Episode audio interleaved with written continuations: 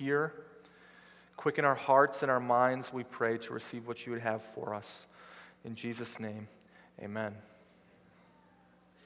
Well, it is exciting to be with you today. Thank you for the welcome, and it's nice to meet a number of you over the last couple of days. And it's exciting uh, to be part of the church, not just this church, but to be a part of the church of Jesus Christ during this season. Because as I'm sure you're aware, the church in the United States of America is changing. The news that you hear is sometimes very positive, and it's sometimes very negative. Sometimes the news that you hear about Christians or the church is downright unbelievable. According to Gallup polls, about 40% of Americans say that they attend church regularly. But if you asked the Hartford Institute for Religious Research, they would say that the number of Christians who are actually in church on Sunday is more like 20%. Churches across our country are closing at record rates across all denominational lines while at the same time, we see more and more churches being planted at, an aggressive pace, more aggressive of a pace than we've seen in decades, to be certain. Politically speaking, our country is at a crossroads. And there are a number of moral issues that many Christians have bemoaned the fact that we are becoming not just an agnostic country, but even an anti Christian country. And yet, this Congress, 114th Congress of the United States, claims that 92% of its members would identify themselves as Christian.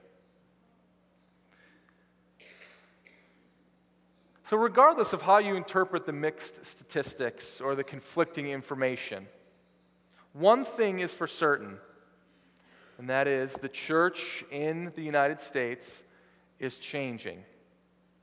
And in that change, there's great excitement and opportunity. There's also great concern, to be sure. This has implications for how we think about the church at large, and has very significant implications about how you think of this church, your home church. You've been through transition for the last couple of years. And so the question that we ask this morning is how does this church, in the midst of all of this change, remain true to form? Now, let me be clear about something as we begin this morning. We have um, this term, the church, that we're going to be using a lot throughout the message. When I say the church, what I do not mean is the building. What I do not mean is the institution. Some of you maybe come from a Catholic background, you think of the church being a global institution. That's not what we're talking about today.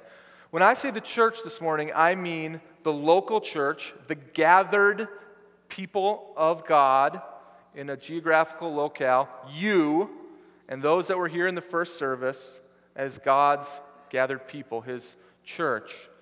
So, what makes a church successful in the eyes of God? After all, God designed the church, He redeemed her. They're called His body, His people. And it stands to reason then that he would be the one who defines its success. And yet we have so many different ideas about what successful churches look like in this day and age. This is one of the ways in which the gospel of Jesus conflicts or collides with our contemporary Western culture. And so again, we ask the question what makes a church continue to go in line with its design? How does a church remain successful and growing? In short, what makes a church true to form? I mean, that's really what you want to hear about from a pastoral candidate, isn't it? If I'm here for the next number of years, what makes a church true to form? And to answer that question, I want to ask you to open your Bible with me and to turn to 1 Corinthians chapter 3. 1 Corinthians chapter 3 is found on page 953 of that Bible in the pew in front of you. And that's where we'll be spending our time this morning.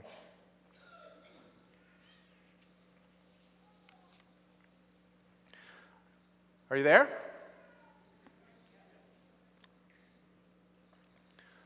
First Corinthians chapter 3, starting at verse 5, says this It says, What then is Apollos? What is Paul? Servants through whom you have believed, as the Lord assigned to each. I planted, and Apollos watered, but God gave growth. So neither he who plants nor he who waters is anything, but only God who gives the growth. He who plants and he who waters are one, and each will receive his wages according to his labor. For we are God's fellow workers. You are God's field, God's building. According to the grace of God given to me, like a skilled master builder, I laid a foundation, and someone else is building upon it. Let each one take care how he builds.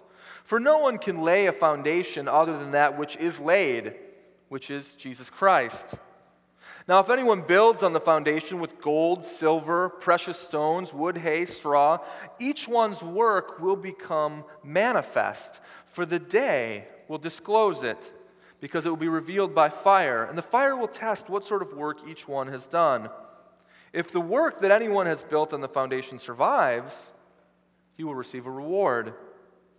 If anyone's work is burned up, he will suffer loss though he himself will be saved, but only as through fire.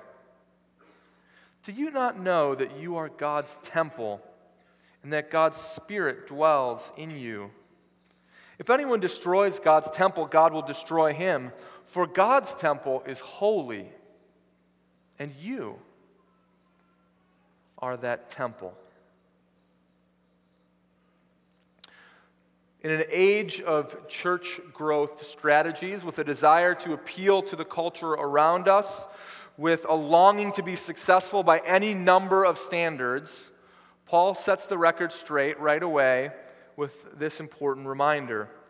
We see it in verses 5 to 9 that God, and only God, grows his church. Now, if you're familiar with the book of 1 Corinthians, you might recall there's a little conflict that's happening in this church family. Allegiances are forming along the lines of different leaders in the church Apollos and Paul, and maybe some others. And the Christians there are thinking to themselves in some way if I align myself with this leader, then I will have greater standing. Or this leader is the one who really has it right. And so I will be more successful if I follow him. And in response to this, Paul reminds them that the servants of God each play an important but complementary role in the life of his church family, but none of them, not one, will be the primary initiator for spiritual or physical growth. Paul planted, Apollos watered. So it's amazing to see as you think about what the life of that church would look like, and as you try to translate to this church, it's amazing to see how God, in His divine providence and His care for His people, orchestrates seasons of life and ministry, transitions. He calls people to places for certain times and for certain tasks. And He does that for their care and for His glory. He's done that in this church. You've been through multiple transitions over the last number of years, but this most recent one, two years of transition about. And God has cared for you. And he, you have leaders in this church that He has raised up from long ago who have been exceptional in their leadership. He continues to raise up leaders among you even now, and they're good. I have met a number of them this past week and over previous visits. They're really good at what they do. But let's be clear about something. None of them, not one, will be responsible or take the credit for the genuine, that, for the genuine growth that occurs here. Because only God does that. Look with me at verse 8. Paul says that the one who plants and the one who waters are one. Sure, they have different roles, different purposes, even different capacities, you might imagine, but they are one. They're not distinguishable from one another.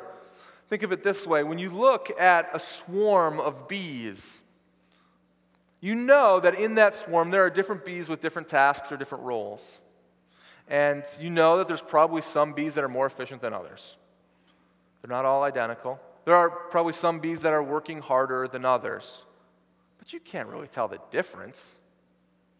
They look like one, they're of one purpose, of one goal. He goes on to say further in verse 7 that in the end, neither the one who plants or the one who waters amounts to anything. That's kind of harsh. I mean, as a pastor, that hurts my feelings a little bit. Marty, does that hurt your feelings? Yeah? No? It takes a lot to hurt Marty's feelings. He's not trying to say he doesn't care for the workers and God's divine plan. He is intentionally, however, trying to diminish the importance of their work and highlight the importance of God's work. He is the one that does the work among his people. And so, if God grows the church, God receives the credit and the glory. And from my understanding, Old North Church has grown significantly over the last number of years, spiritually and numerically. And in that growth, God receives the credit and the glory. And of course, it's our desire that God would continue to receive credit and glory as the church continues to grow in depth of knowledge and insight and faithfulness to Him and in conversions as well. But let's take this a step further. When you grow in your personal life, when you grow in your understanding of the things of God, when you grow in your faithfulness to Him, when you find yourself succeeding in areas of ministry that you never thought were possible, not in a million years, who receives the credit? Is it one of your pastors? Is it the Sunday school teacher that you had, or the brother or sister in Christ who walked alongside of you and discipled you? So, your parents who taught you the ways of the Lord? No.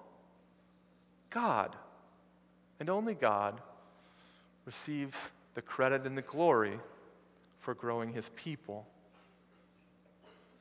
So, true to form, God accomplishes his work among his people. But how does he do it? Look with me at verses 10 to 15. We see here that God grows his church on the foundation of Jesus Christ. Paul is like a skilled master builder, it says in verse 10. But verse 11 says, No one can lay a foundation other than that which is laid, which is Jesus Christ. Now, let's be clear about what this foundation is. Notice that he does not say that the foundation is a series of doctrinal beliefs about Jesus Christ. The foundation of God's people, of his church, is the person of Jesus. We see this in a number of different uh, expressions in the Bible. We hear Jesus talked about as a foundation, also as the chief cornerstone a number of times. One example is 1 Peter chapter 2, verses 5 and 6. And this passage, before I read it, is an identity forming statement. If you want to know what you are as a church, if you believe in Christ and you're following Him, this is part of your identity, how God views you. It says this You yourselves, like living stones, are being built up as a spiritual house, to be a holy priesthood, to offer spiritual sacrifices acceptable to God through Jesus Christ. For it stands in Scripture Behold, I am laying in Zion a stone, a cornerstone, chosen and precious, and whoever believes in him will not be put to shame. So, Jesus is the foundation. What does it mean that he is the foundation? Well, it means that we stand on his person, his teaching, his work for a life with God and for any type of ministry of God that emerges. The gospel of Jesus Christ, that we, all of us, are sinners and need forgiveness of those sins, that Jesus, God's perfect Son, came, lived a sinless life, paid the penalty for our sins on the cross so that we wouldn't have to, that those who would believe in him through faith would receive God's mercy and grace and be brought into an eternal relationship with God the Father. Beyond that, we see that Jesus intercedes on behalf of his people still, and that one day he will come again, drawing all of those to himself to consummate his kingdom and bring them into eternity. So without Christ, there's no access to God. It's as if we're reaching up for a relationship with this Heavenly Father and we have nothing we can do to reach Him. We need a foundation to stand on. We need Jesus. And without Him, there's nothing to build on here. All other ground is sinking sand. You know, I love the story of the two boys, ages four and six. And these boys were excessively mischievous. So much so that if their mother heard of some mischief happening in town, she knew it had to be her two sons. And she heard that the local preacher was good at disciplining children and had helped other families in the past. And so she called him and asked if he would speak with her boys. And the preacher agreed. And he said, On one condition, that I meet with them individually. And so mom sent the younger boy in the morning and the older boy in the afternoon to meet with the preacher. And as the younger boy went into the preacher's office, he sat down in the chair and he looked at this preacher, who was a large, imposing figure and asked him in his deep, booming voice, Son, do you know where God is? And the boy's mouth dropped wide open. He didn't say a word. And he sat there, and so the preacher said, even more sternly, waving his finger this time, Do you know where God is? Silence. And so a third time, the, the preacher bellowed at this young boy, Where is God? And at that, the boy screamed. He got up out of his chair. He ran out of the church. He ran across the neighborhood to his house. He opened the front door. He ran up the stairs, flew into the back of his closet, and closed the door behind him. Sometime later, his older brother came and found him there. And he said, What happened? And the younger boy just looked at him and said, We are in big trouble now. God is missing.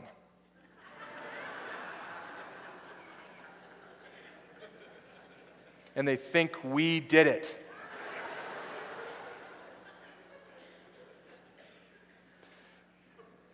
we laugh because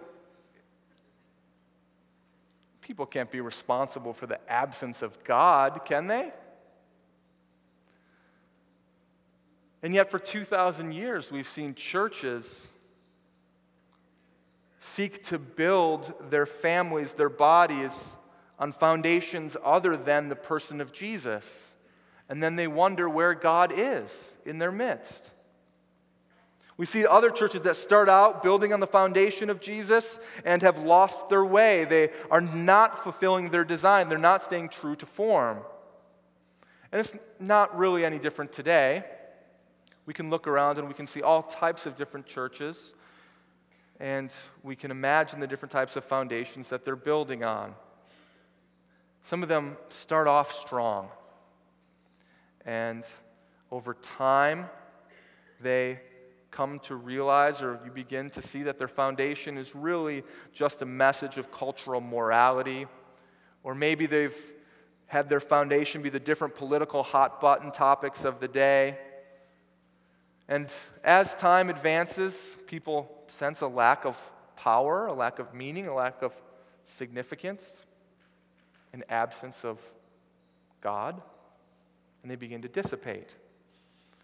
And what's left is a shell of a former church family that remains. Other churches appear to be very successful from the outside. Man, these places are booming. You can webcast their services. You can see them on TV. You can go and visit them and almost serve an attractional type of basis. And some of them are great, and some of them are pure, and some of them are godly. And there are others, when you peel back the layers of the foundation, you begin to see that the foundation really is a personality.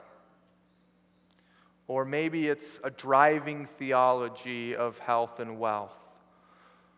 Or maybe it's a repeated series of messages that are designed to really make you feel good, as if the church is a gas station to come in and fill you up, and so then you can go back out and feel good about yourself this week. Paul gives a word of warning for those that claim to be part of the family of God. He says in verse 11,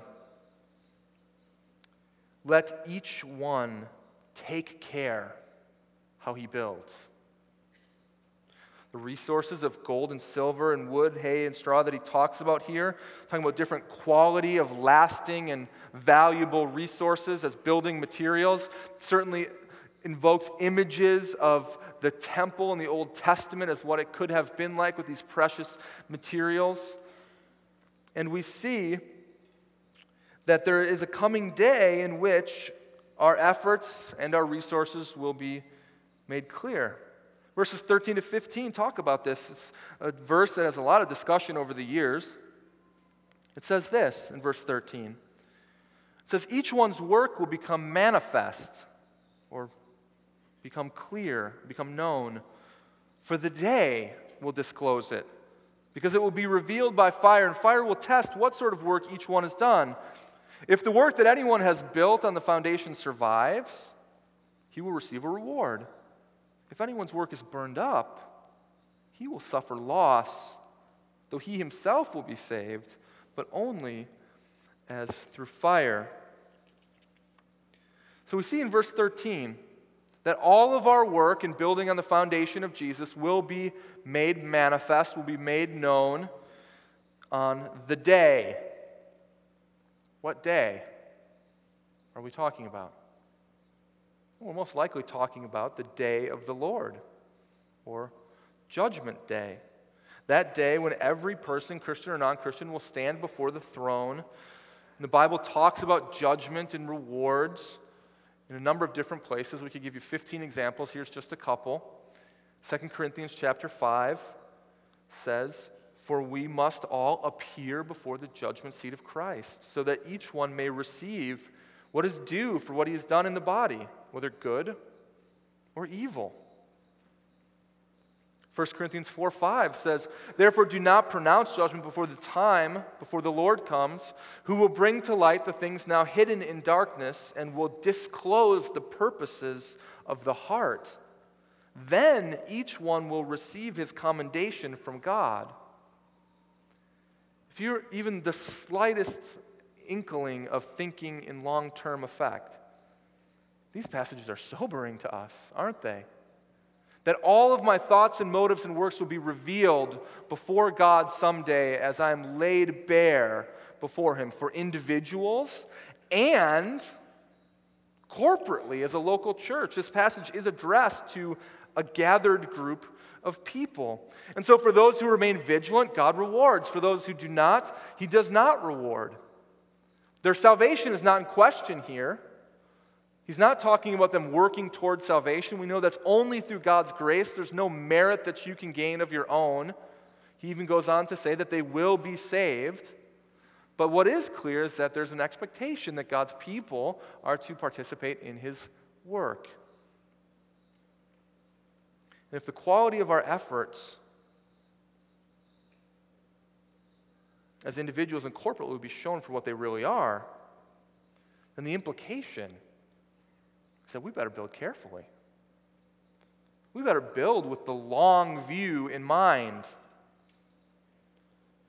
with simple but pure desires for the worship and for the love of God, for sharing the gospel with our friends and neighbors, to grow in faithfulness in following Him, to grow with each other into maturity into Jesus Christ. And I imagine you're beginning to feel the tension here. Because in the first section, you're saying, Nick, you just told me 10 minutes ago that God is the only one who grows his church. Yeah, he is.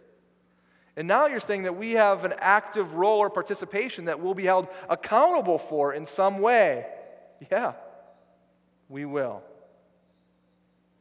But the result, when a church has a foundation of Jesus and pursues a life that flows in and out of his person, his work, his words, is astonishing. It is this. Look with me at verses 16 and 17. The result is that the church is the temple of God. Verse 16 says, Do you not know that you are God's temple and that God's Spirit dwells in you? If anyone destroys God's temple, God will destroy him. For God's temple is holy, and you are that temple. So, this is another corporate identity forming statement for Old North Church. It's often applied to our personal spiritual life. You've heard it said again and again your body is a temple of the Holy Spirit. Yes, we see that later actually in 1 Corinthians, even. But here, we're not talking about you as individuals. We're talking about you, not the building, not the institution of the church. We're talking about you as the local gathered people of God in this church who are called together to worship Him. And the fact that God would make you a humble local church on the eastern end of Ohio, his temple, is absolutely astonishing. Because the temple is where God dwells. And the word here is not talking about the temple at large with all of its gates and nooks and crannies and rooms. It's talking in the original language about that most sacred place, the place that is holy, the place where God Himself dwells. And when people come in contact with God in His presence in the Bible, you see their response to be things like, Woe is me, for I am a man of unclean lips. Where you see them fall prostrate on the ground before him because there's no words that are adequate to express being in his presence. Or like Moses, you see as he comes down after encountering God and his face is lit up, he's completely changed. And we recognize that people come to God, all of us came to God with all kinds of different motives and desires and different conditions attached. But when you actually meet Him, you will not leave the same way in which you came. You are necessarily changed. I don't know if you've experienced this reality regularly here at Old North or not. I hope you have.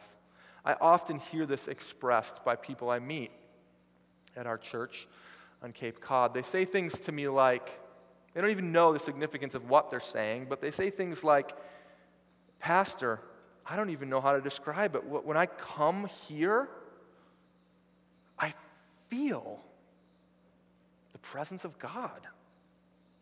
And I didn't expect that.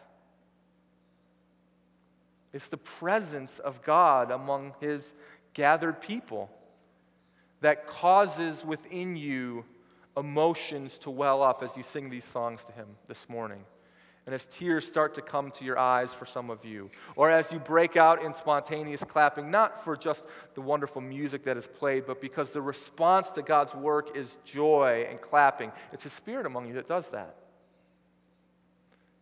It's the presence of God in His Holy Spirit in the gathered group of people that when the preacher says something to you, like you're the only person in the room, like he was reading your mail that week. That's the presence of the Holy Spirit. It's the Holy Spirit among you that convicts you of your sin when you are confronted with it, or gives you great joy and confidence when you are reminded of the old, old story of God's love through Jesus Christ and how it is applied to you personally and how is it applied to you as a church family and how you re- rejoice and you see all the life change that's happening around you. And I can imagine by now that you're starting to see the Trinitarian nature of this foundation of what God's work really is. Because you saw in verses 5 to 9, God, God the Father, is the only one who grows his church. In the second section, you see Jesus Christ, the one who bought this church with his blood, is the foundation for anything that it has going forward. And now you see in this third section of the text that God's Holy Spirit chooses to dwell among you, even you, as his temple. And if this is true, there are so many different implications that we can flesh out here. I mean, the easiest one is very simply that you don't come to church, you are the church. But even in coming for corporate gatherings together, something unique happens. Hebrews 10:25 says, "We do not forsake the gathering of believers, as some are in the habit of doing, but instead we encourage each other all the more as the day approaches. What day? The day of the Lord. We see and realize then that coming to worship as God's gathered people means that God will dwell among them and meet with them, and his presence is unique in a place like this. We see that God's family, God's building, God's field, God's flock, the body of Christ, are to function in connection to God and by necessity to each other. And as happens when you come together with your family, there's great joy and celebration because you like your family. Well, at least most of them. And even though we have joy and celebration, we see that there is great implications for our disposition as we approach God. Because if you indeed come as a gathered people of God to have God dwell among you, then by all means you come sincerely to Him. You take God and the things of God very seriously. And we don't take any of this flippantly. And we rejoice, don't we? Because the God who showed himself as a burning bush, who displayed himself as a cloud of smoke on Mount Sinai, who led his people through the wilderness as a pillar of fire by night and a cloud during the day, a God who chose who saw fit to dwell among his people in a temple, a God who came to earth in his Son to identify with each one of us in our exact places of need so he could be the sufficient sacrifice, now chooses to continue to dwell among us in the power of his Holy Spirit as the gathered people of God are together. Praise God that he never leaves nor forsakes his people.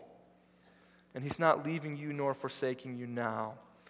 And if this is true, as a uniquely gathered group of people, if you're the dwelling place of this kind of God, then being a committed member of a local church family is no small thing.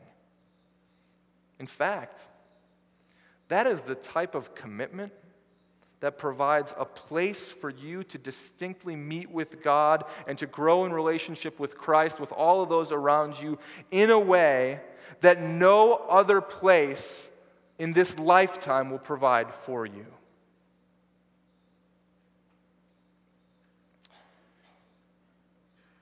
English Baptist minister named Leslie Stokes once wrote a short parable. He said, Once upon a time, there was a tree. It was a lovely looking tree. It was shapely and strong and stately. But appearances are not always to be trusted, and they were not to be so in this case. For the tree knew inwardly that its massive strength was beginning to wane, and when the wind was strong, it felt some ominous creaks throughout its body. And so wisely, the tree took itself in hand and after much effort, it grew one or two more branches. And it looked even more stately and even more solid than it looked before. But when the next gale blew, there was a terrific snapping of the roots. And but for a friendly neighbor, this tree would have fallen flat on its ground. When the tree recovered from the shock, it said to its neighboring tree, Tell me, how is it that not only you withstood the gale, but that you were able to hold me up as well? And the neighboring tree said, Oh, that's easy. While you were busy building more branches, I was strengthening my roots. The parable can be applied to both the lives of individuals and to churches. But as it relates to churches, many churches, when they go through seasons of transition or unknowns, are concerned about life and strength, rightly so, and so as a result, they grow new branches in pursuit of vibrancy. But Stoke reminds us ought we not rather attend to the roots? To strengthen the meetings for prayer and Bible study? and to be more diligent about these things in private as well. Old fashioned things are these, to be sure. But then, roots are old fashioned, and no substitute has been found for them. My friends, I feel as if we're just beginning to scratch the surface of what it means to know God, to know the riches of his glory that are found in Christ, to see him more clearly than we see him right now, even in the context of his gathered people in which he dwells. How does a church remain successful? How does a church continue to grow? Keep growing on the foundation of Christ. Let your activities, let your words, let your works flow in and out of the reality of this Son of God who has paid everything for you. And when you do that, when you grow deep roots and keep growing deep roots, you grow really wide and strong branches. And God uses you to influence an entire community, even an entire region of people, as this church has the capability of doing. So stay true to the gospel. And when you do, know that God will dwell among you and he will grow you. Let's pray together.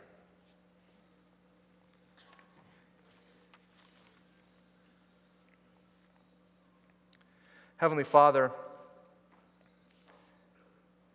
the fact that you choose to dwell among people like us is astonishing to us.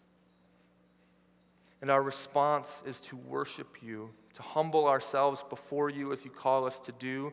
Our response is to follow you faithfully and to commit ourselves again and again and again to this person of Jesus Christ and to the reality of a new life in him. And so it's my prayer for each person here today that as they consider the message from 1 Corinthians 3, as they consider the future direction of this church, Lord, that you would again remind them of the wonders of the cross and the love that you've displayed for each one, no matter where they come from, through Jesus Christ. And through him, there's so much to build on thank you and praise you for that in his name.